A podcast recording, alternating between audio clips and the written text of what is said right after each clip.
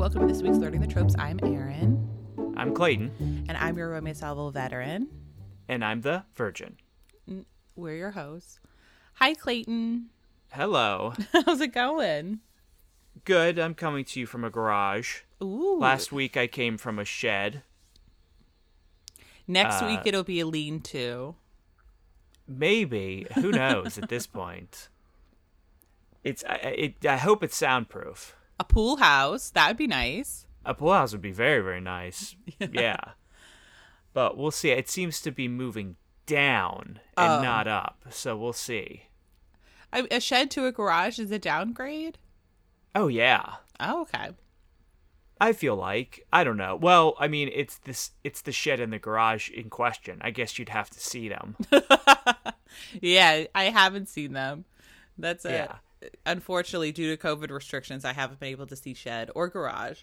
Yeah, I can't I can't make any sort of like blanket statement about the differences between sheds and garages. I don't really like to to to say that kind of stuff cuz you know, you can't see every shed, you can't see every garage. Right. But in my experience, the garage is a downgrade from the shed.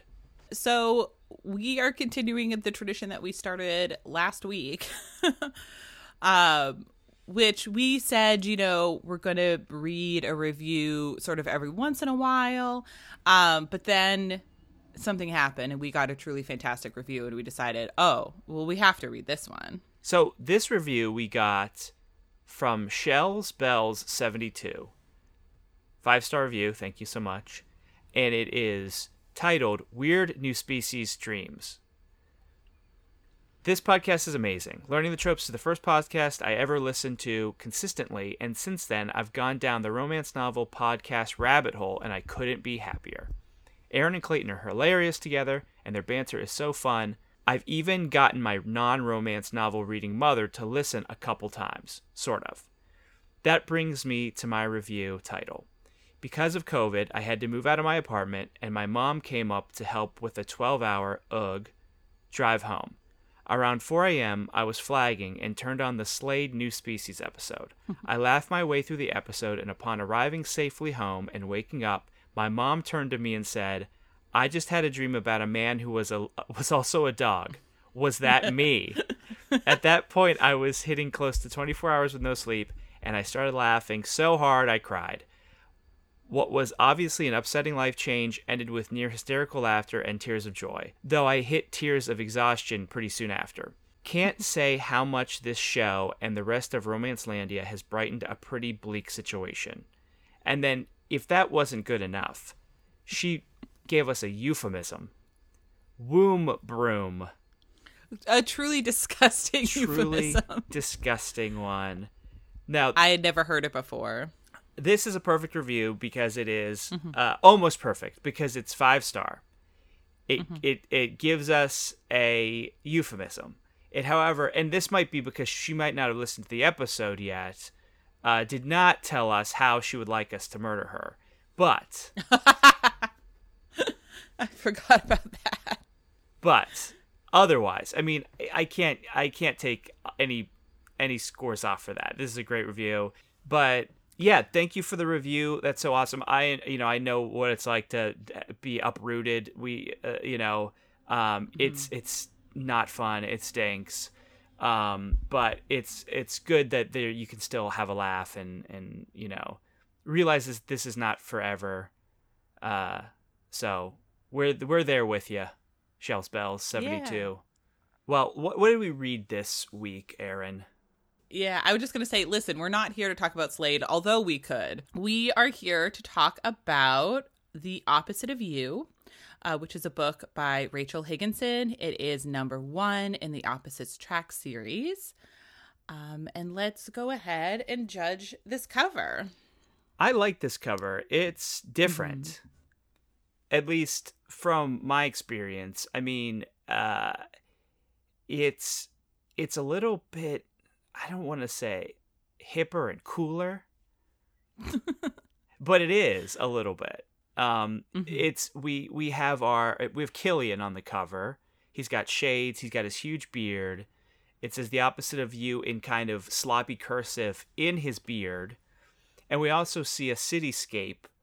He's translucent, so you can see, I, I believe, a cityscape inside him. Is that what I'm Mhm. seeing? Yeah, it's a funny way of saying it, but yes.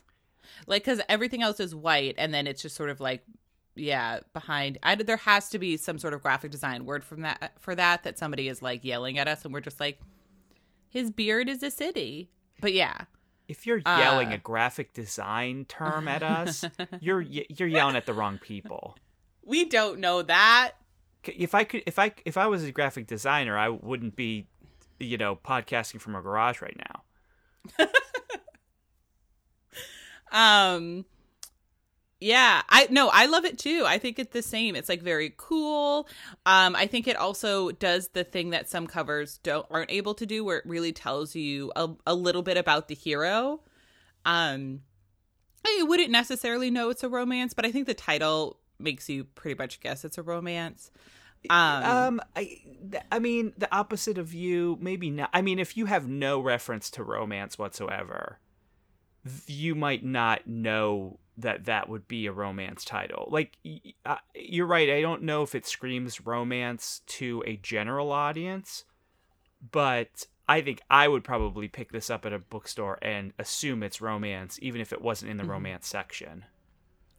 Yeah, because he just seems like really cool and like urban and um and like hip and a little dangerous and sort of being able to show all that on the cover. I think is really cool. Yeah.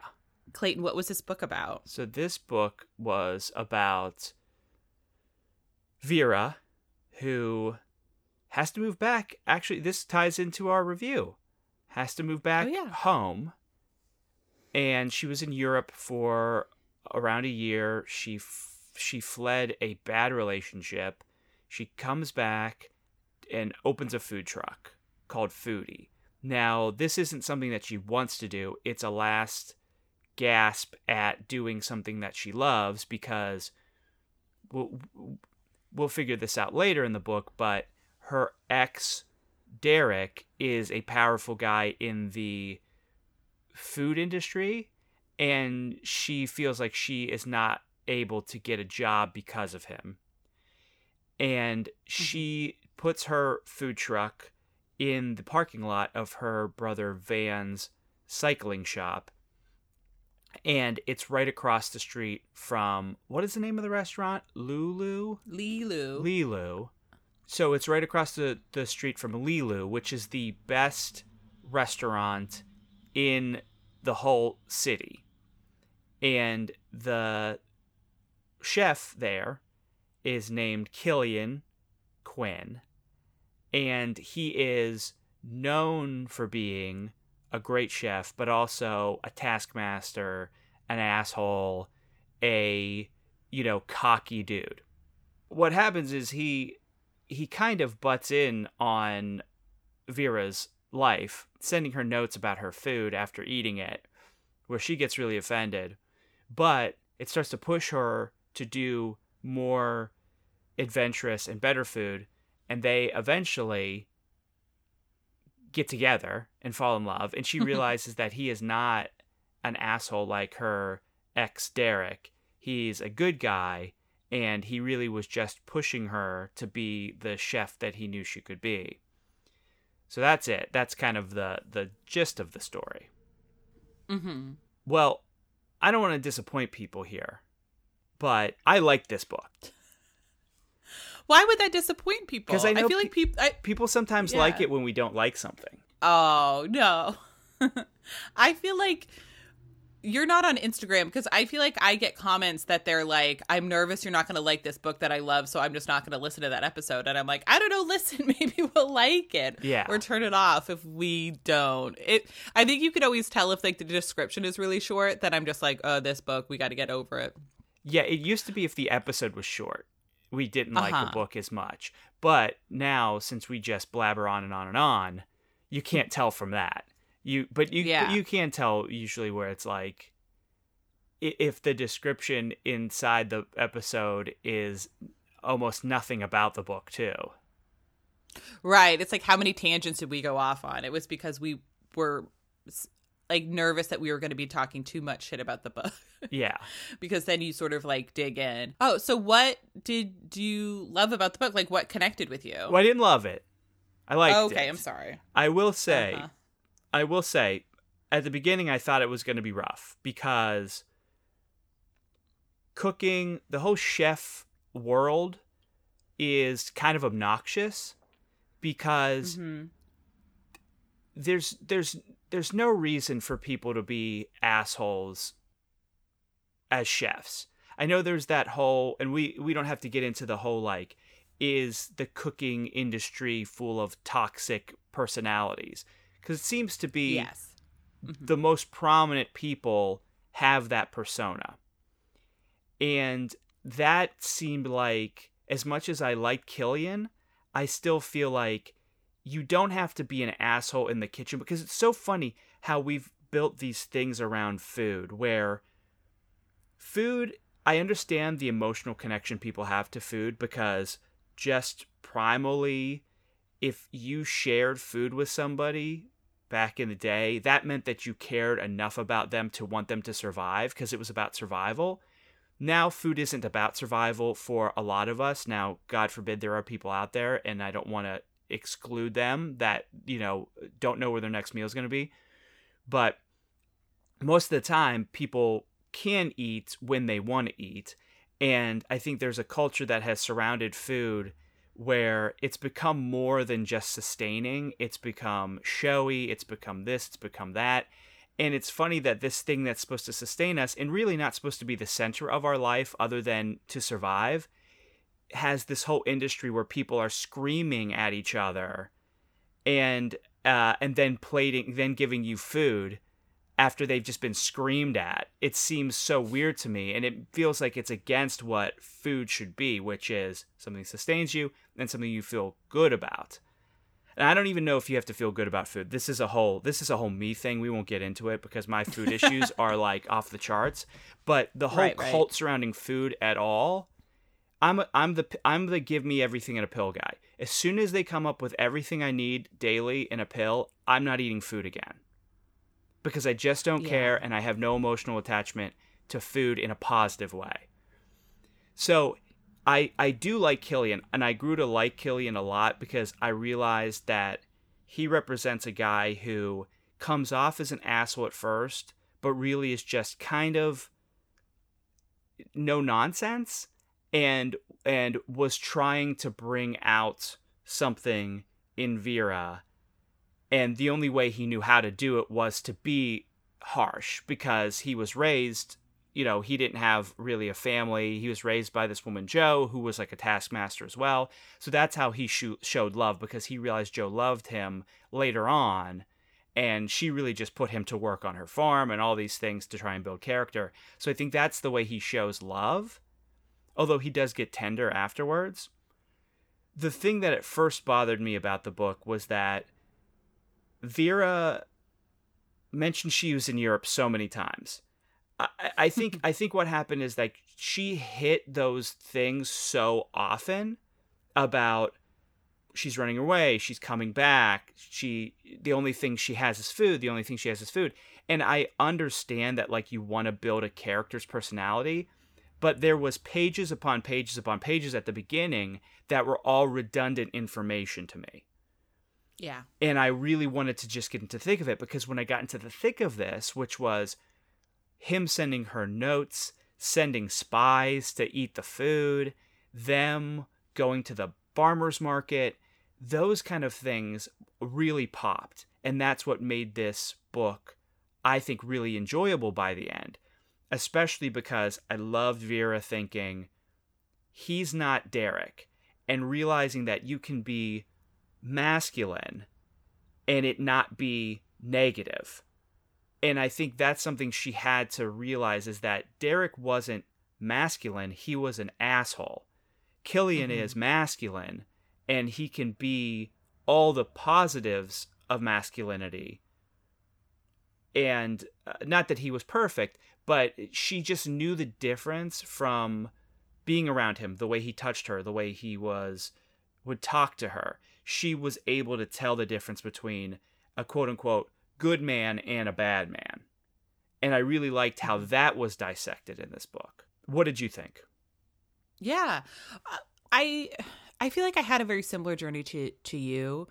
Um where I agree this this sort of idea of chefs being asshole and therefore that's an expression of their genius I feel like is tired and boring and untrue.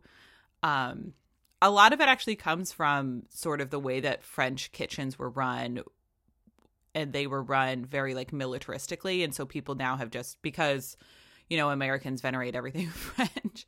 They just were uh it sort of is what has happened. And so that's why it's like a very like rigid structure within these kitchens.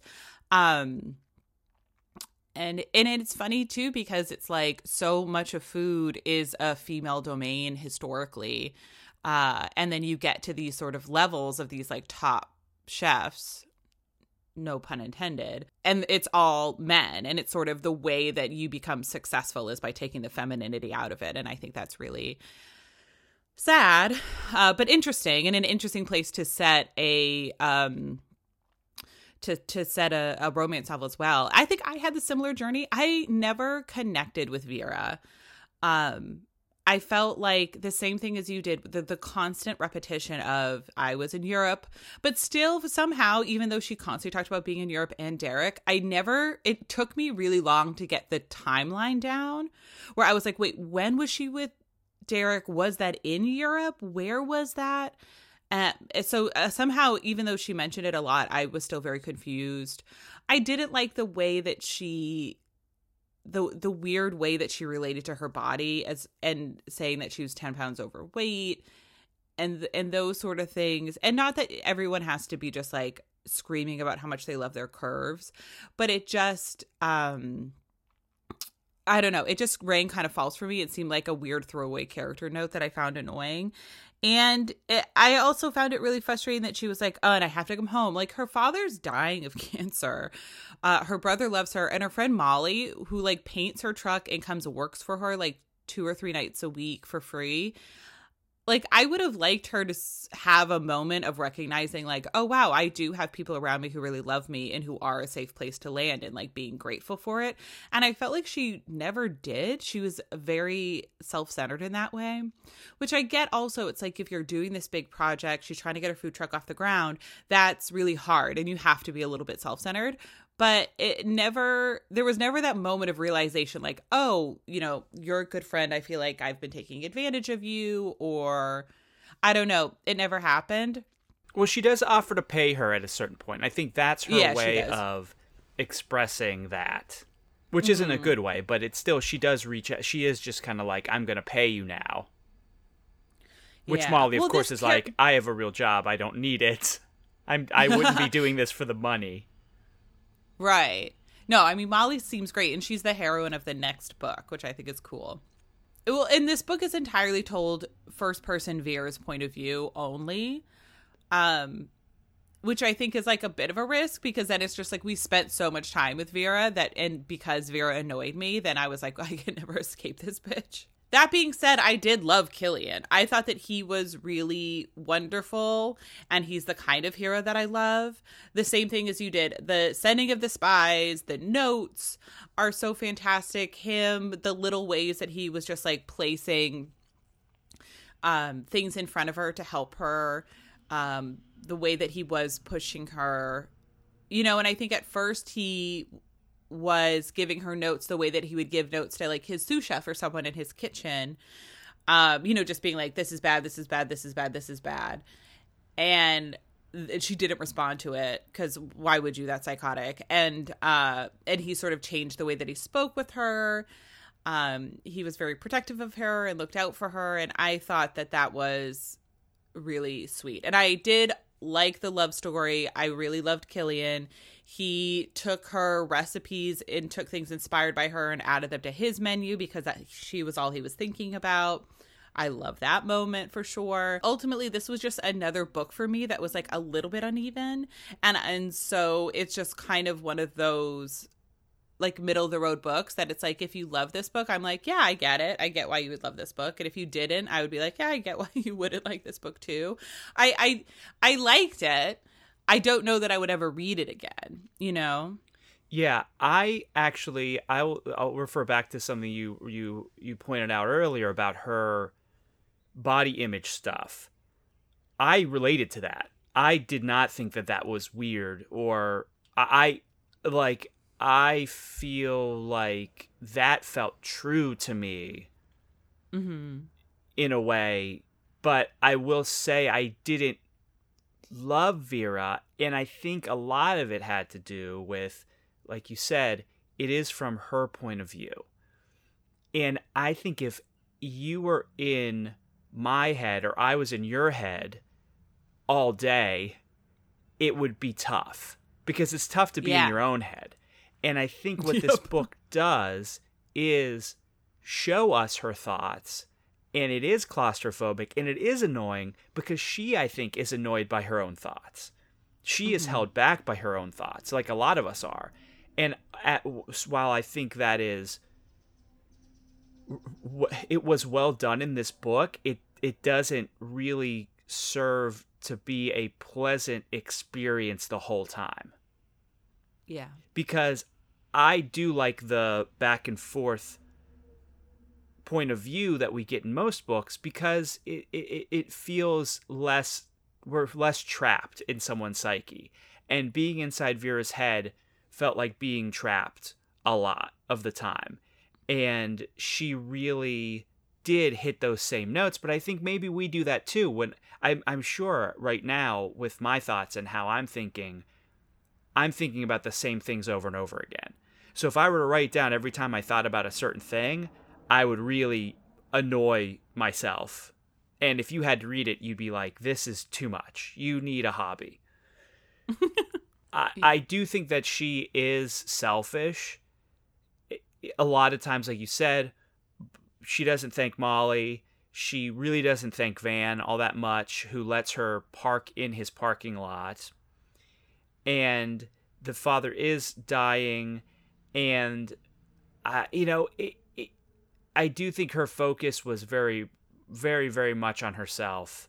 But it is her story, and it is her Mhm. romance, and I wouldn't have wanted too many scenes where she's doing things that aren't related to her love life.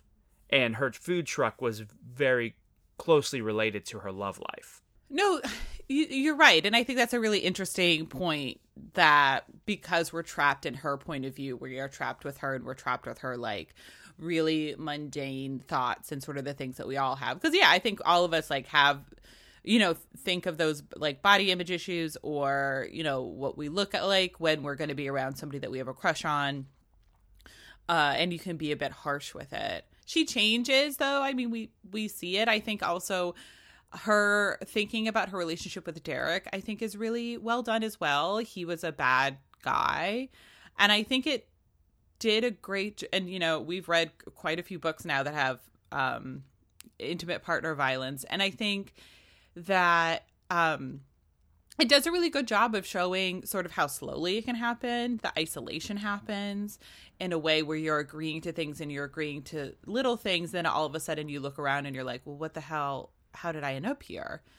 Um and i think that's probably more often the way that it happens. And and also the way that you know he was violent with her but she sort of is trying to explain it away and say well other people experience worse violence and that wasn't the worst violence. And and i think that's also a very common thought for for I, women i'm gonna say but i'm sure for men as well of like well it wasn't the worst so I, it could be worse so why am i complaining um which i think is is such such bullshit. And it really i i really hate that that line of thinking. Because it's like yeah i guess it could always be worse but it doesn't sort of negate the feelings that you're having right now. I'm i'm a big proponent of like taking your time to feel your feelings because they're going to come eventually. So it's like just do it now and and have it be done with. She complains about having to run a food truck.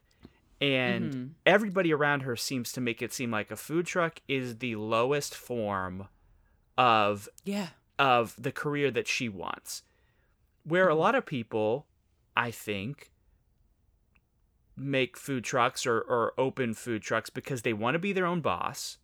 they want to make the food they want to make. They want to be mobile and all these positive things. I think in this book a food truck is looked at as as this this is last ditch. And that was odd to me because anytime I see a food truck, I don't look at those people as, well, they couldn't get into a good kitchen, they couldn't get a good job, they have to make grilled cheese sandwiches and drive around. Maybe in the chef community, that is the way they're looked upon, which I wouldn't be surprised because, as we said earlier, there's a lot of judgmental nature when it comes to chefs. There's a lot of assholes in that industry. But let's be honest, there's assholes in every industry. The other thing, though, is like, so this food truck is like being a trash person. If you're a food truck owner, you're a trash person. but then he's really worried that this food truck is going to take all of his uh, customers away from his like five star restaurant, which makes no sense. Nobody's like, should I go to Lilu, which is a classy, I need three months to get a reservation, or should I go to the parking lot across the street and get a grilled cheese? Those things are not the same you either want to get grilled cheese or you want to go to a fancy restaurant. You're not going to be in a suit. Your your your wife's wearing the the dress she w- used to go to her friend's wedding because she wants to reuse it and go on a night in the town, and say, you know what? Instead of using our reservation here, let's go get sloppy joes. I thought that that his uh, his upset with having the food truck in the parking lot was more that it was going to sort of um oh, what's the word? It was going to sort of like bring the Lilu experience down. You know what I mean? Uh, there goes the neighborhood situation. Yeah. So it was sort of it was gonna like cheapen Lilu because they're like, oh look, there's just a food truck there, and not that you would go to the food truck instead of Lilu, but you would just be like, oh, this isn't as nice. Like how when you're in LA and anytime you go to like the fanciest restaurant, it's always like in a strip mall. It's yeah. like next to a Rite Aid. But I agree too because I'm like, I don't know. I think food trucks are very different. And also in this book, they don't paint a great picture of working in a kitchen. Like we have Wyatt, who seems like chill as fuck, uh, who works with Killian. Um, and Wyatt needs to get his own book, right? He's got to get. Oh yeah. He's got to get like the third book or something, right? I don't know oh, if it yeah, already Justice happened. for Wyatt. Uh, I have no idea either, but uh, you know, Ezra's yeah. the second one. I know that. Mm-hmm. So Ezra and Molly, which I knew. Have you read enough romance novels yet that when you saw Ezra and Molly together for the first time, you're like, okay, so this is book two? absolutely, absolutely. When they when they were mad at each other, immediately we didn't even get to see it, but I feel like we might see that scene mm-hmm. fully in the next book, possibly. Yeah, or they'll reference it for sure. There's no way that it's going to be unmentioned. Yes. Um I, I agree. Why? Yeah, they don't paint a picture, a great picture of why you'd want to work in a kitchen. And so for her, I'm like, I don't know, the freedom of being able to do whatever the hell you want, making, you know, cash in hand, which you know is my favorite. Mm-hmm. Like, I, I'm like, I don't know. I think food trucks seem pretty legit, and also it's like food trucks and then you have you end up with a fleet of food trucks and then you start doing brick and mortar but it's on your terms i'm like it it also seems like a pretty simple career path to owning your own restaurant in a non-traditional way. Also, she's 26. So I'm like, you seem incredibly young to be owning your own business of any kind. And I think that's kind of great. Yeah, I did find the the disconnect of them really shitting on food trucks to be kind of funny considering I don't. It didn't seem that bad to me. But also, like you said, they're snobs. They're assholes. So it makes sense, I guess. And we're not in the food industry, so we might just be right. talking out of our butts. I'm sure anybody who, if anybody is in the food industry who knows the hierarchy, you know, the more I think about it, I'm sure that chefs think of food trucks like they're, you know, kitty food. They're like how I uh, like it's just waffles. Like you know, like that's not food. That's yeah. junk for drunk people, which is what she refers to her food as, not junk, but it's food for drunk people. So there is a level of I'm serving drunks. That is not where I want to be, and that's what a food truck is. Maybe that's what the industry looks at it as. I think from the outside, somebody who has no real interest in the food industry or knowledge of the food industry, I look at a food truck and I see, uh, I don't want to say freedom, but I see some sort of entrepreneurial spirit. Right. And somebody totally. who maybe doesn't want to be yelled at as a line cook. Mm-hmm. So And also her food. Well, because I know that you're so sensitive to food. So, what did you think of the food descriptions? How would you eat at Foodie? yeah, no. I mean, it seemed like I, I mean, I would I wouldn't not eat at Foodie. There's probably a lot of stuff I couldn't eat at Foodie. It just seemed needlessly. It was like a lot of wankery in my estimation. Like I'm gonna this remoulade and this reduction and like that kind of t- talk. I like I'm gonna do a deconstructed chicken salad. It's like deconstructed. What the fuck does that mean? It, it's it's all in little hmm. pieces and there's no mayo. What is like that kind of stuff annoys me. So I I was like, I liked that the food tied into their love and it was done in a really good way. Like you said he starts incorporating her ideas and i thought that worked really well narratively. But i was kind of sick of food distri- descriptions.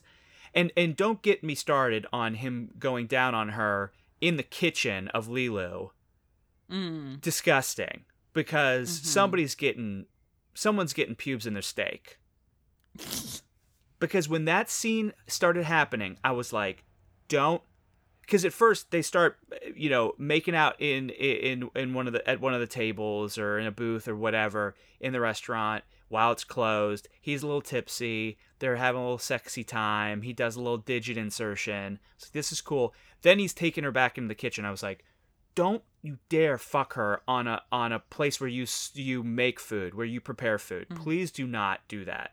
And he at first then just starts cooking for her which i thought was okay this is when are they going to actually have sex that was in my mind because it's a very slow burn book and then listen i'm for cunnilingus i'm pro going down on somebody just not on a surface where food is prepared Right. ever I think that's a line. That's fair. because especially a commercial i mean a commercial kitchen it's not his kitchen at home. If it's the kitchen at home do whatever you want at the kitchen at home. Just don't serve me food. But i feel and i bring my own food so it does not you know i, I i'll bring my food. You literally do. Yeah. so i just felt like for me with my hangups that bothered me. Hmm what did you think of of somebody getting uh somebody performing a sexual act on a surface where food is prepared and served I okay. That's disgusting. Yeah. thank you But I loved that scene. So it was kind of further in the book. You're right. This is a very slow burn book, but I but in a way it kept me interested the entire time. I think sometimes I read slow burns and I'm like just kiss already. This is dumb. But for them I think it all made sense. I was intrigued. I was on the hook the whole time. But that was incredibly sexy because basically Killian's having this issue with Ezra, who is his foster brother slash owns the owns all the restaurants, so his boss. And as a side note, I think we could can we stop the backstory of being foster kids? I feel like it's a little bit like anytime they're just like, we want to give this person a, a reason to be grumpy. They're a foster kid. I don't know. Mm-hmm. I find it like a little bit cheap at this stage. Uh so he has cooked this food and it's not the way he wants. He's cooked it the way Ezra wants and he gets this review from this very prestigious uh reviewer and it's awful and he pans it. So Killian's pissed because his food was panned because he wasn't really doing what he wanted to do. He had all these emotions and so he's just like a bear in the kitchen having some whiskey and Wyatt comes and tells Vera like you have to go help him out. And I expected Vera to go in and talk to him and be like, You're a good chef. You should do what you want. But she doesn't. She goes in, he's sitting in a chair, and she just straddles him and they start making out. And I'm like, I fucking love that. It was so sexy. But it was also just like her knowing him and knowing, like, you can't talk him out of this. He just needs to be like turned in a different course. He just needs to like break out of this cycle that he's thinking. So I'm just going to start making out with him. And I loved it. And I thought it was super sexy. I agree. Once he picks her up and brings her into the kitchen, the next scene is him cooking for her. And I'm like, okay, so that was a bit of a left turn. Don't eat somebody out on a kitchen counter. I know where you're going to serve food to strangers. I know this is a fantasy for for some people, and I Yes. don't want to judge them for that. Obviously, for me, this just is. I can't. It's not something that I find sexy, and I can give a pass to. Although, like you said, I did love that scene. I thought this is a weirdly closed door romance mm-hmm. too. There is some stuff that is, you know, like fingering and things like that. But otherwise, we don't really get to the nitty gritty. Yeah. We don't get a lot of description of the nitty gritty. And it's fine. I don't need it to be really explicit, but I was surprised that it was not more explicit. Mm-hmm. So, uh, but that's not a negative thing. That's just like a surprise. But Yeah, but it was fine. I I didn't feel like it was missing, you know, because I think that similar to you, the start of this book was so rough for me, and it took me a while to start. But once I got over a certain like twenty to thirty percent, like I was really liking it, and I was like, you know, blew through the rest of the book once yeah so once the train really gets moving it's it's great. And so it's like yeah it's not like a particularly sexy book other than that one scene of her in the kitchen with him or in the restaurant. What did you think of the harebrained idea that they should start they should open a restaurant together? I didn't love that. I didn't love that as the ending because i did think you know something that Derek did was like constantly tell her that she was too good to work anywhere and so then she couldn't work anywhere and then she just stayed at home. And I feel like obviously Killian and Derek are completely different people, but they're both chefs. And I do think like I don't know, I didn't want her to have her first kitchen be with Killian, I was like, take the job at Bianca, which was something that was offered to her to basically run her own kitchen. I'm like, do that for a few years and then open it with Killian. But I felt like they have such a strong relationship. They have a relationship that is so wrapped up around food and uh, talking to each other and improving on each other that I'm like, I can see them opening that kitchen together to would be suffocating. And that's what I thought of when he was like offering to do it with her. It's like, I get why he wants to do it, but I think he should do, he should open a restaurant on his own. She should take Bianca and then maybe in five years they open something together. But I, I think it's a bad idea. I don't like it. most restaurants Uh, fail most restaurants close Right. Nothing is harder on a relationship than money troubles and financial failures or business failures if you are connected with that person Mhm. That is a recipe for disaster. And again, like I said, I know this is a romance, I know it's a fantasy, but these are the kind of things that stick out to me where I'm like, that is not a fantasy to go into business with a person that you just fell in love with. and especially a business like restaurant opening a restaurant it, that is like the hardest the smallest margin of of error. And yeah i think i don't know when he was suggesting that i was really hoping that she would say no like she would say yes to him yes to the relationship. Obviously i wanted that. But say no to that truly harebrained ridiculous idea. Um but she wanted to go all in which you know what did you think of the end uh, when he proposes to her in Foodie? That was fun. I thought that was a cute ending Yeah. where everybody shoves into the small space to say goodbye to Foodie. That was definitely like uh, I, I think a nice ending. I thought it was cute that it. I mean, I knew Mm-hmm. that it was coming. I knew as soon as he brought her a box of something, it was gonna be that. But I thought that was cute. I liked it too. I thought it was really sweet. And he brought it in one of the dessert boxes from Lilu, which is when they first like were trading food. He would trade desserts for her food and she would get those like boxes. I yeah, I liked the ending. I really loved, you know, them together and, and getting married and stuff, which I think is like you know, marriage isn't the goal or whatever. But I do think it's like these are two people who want to be married and who want to start a life together. And so I was really happy. Well, here's the big question: Would you fuck them? Oh, yes and yes, for sure. So even you would Vera, even though you don't, you find her annoying. I mean, there's something about uh, who said it. I can't remember. Shakespeare. Like it might have been what Shakespeare. Shakespeare said it. Uh no, it might have been Nora Ephron or Julia Child or somebody. But they said basically like people who love food are the are the best people. Like there is a thing I think about people who are really into one of the senses and and that they are normally like pretty good at sex. So I think somebody who's like and I think that's the appeal of a chef too is that, that somebody who's really thinks that much about the experience of eating, which is such a sensual and intimate experience, that they are going to probably be good at other sensual and intimate experiences. So yeah, both of them, sure. I would only Killian, but he'd have to wear a long sleeve mm-hmm. shirt, cover those tats. Aw. Killian could be a hundred percent in the nude for me. That's nice of you.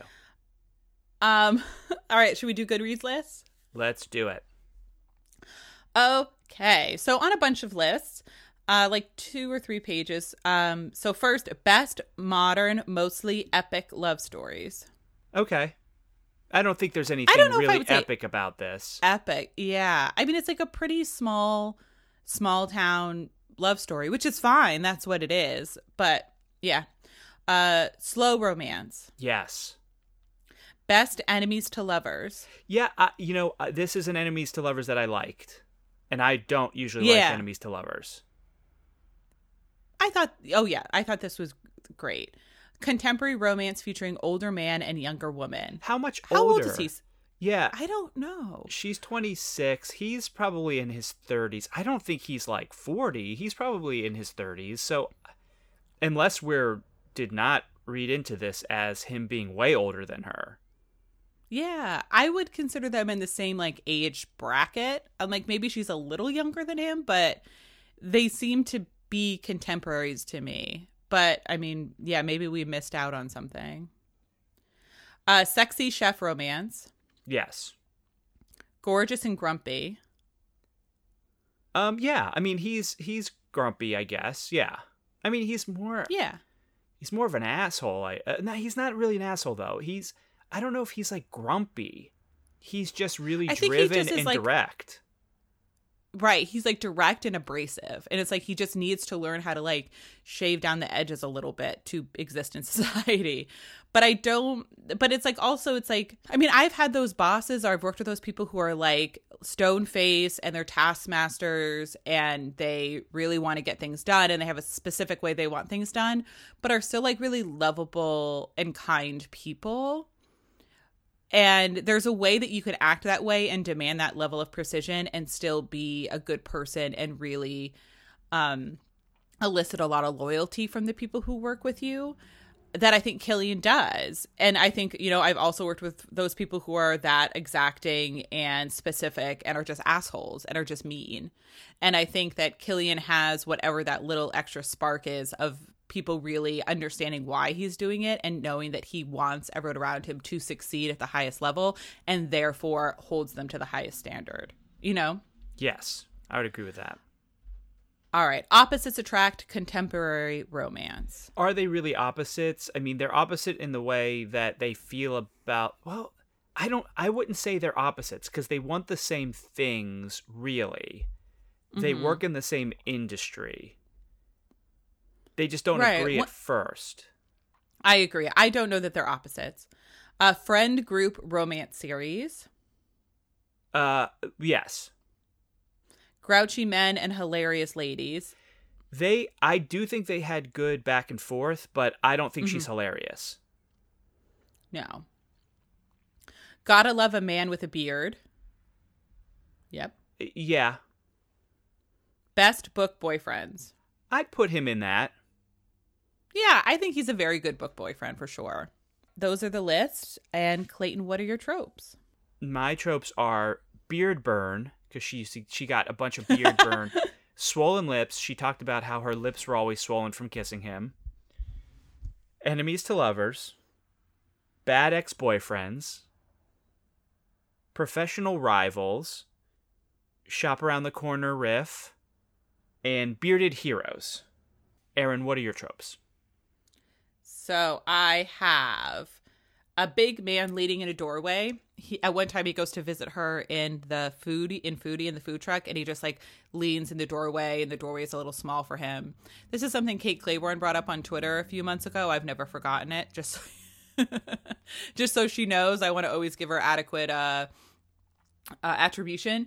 Um so that's a great scene. Uh enemies to lovers rivals to lovers uh hero who uh rides a motorcycle which is very sexy um, Hero steps in when ex boyfriend is an asshole. So this is something that I love too. Derek starts bothering her, showing up at her work, and you know she finally like relents and says she'll talk to him. And then he sort of gets starts shouting at her, and so then Killian like runs, and we didn't know that he had been watching, but he had been watching the whole time, and sort of steps in and really takes charge of the situation in a way that I really liked. Yeah, I like, um, and I like that second time when Derek shows up and Wyatt is there as well mm-hmm. and Wyatt yeah. really sticks up for her, and he. I, that was just nice. That made me feel good that she had people to help her and to show mm-hmm. her like again Derek's not a not a man. He's not, you know, he's not the man she thought he was. He's a bad person. And Wyatt and and Killian are good men. Right, right. And Wyatt, I mean, yeah, you do kind of fall in love with Wyatt in this book too, because Wyatt really does a great job of like keeping an eye on her, making sure she's okay, but not prying, not like forcing her to talk about something she doesn't want to talk about, which I feel like sometimes people do in those situations where like, you need to tell me, you need to tell me. But Wyatt is like, listen, I'm just going to help you out with the situation. You'll tell me when you want to tell me. And I really loved that. And yeah, badass chefs, we like all tattooed and stuff. Tattooed hero proposal in front of family, which was really sweet at the end. He gets everyone into the food truck and then proposes to her. We already talked about it and I loved it. Curvy heroine. Those are my tropes. Great. Um All right, Clayton, what has you swooning this week?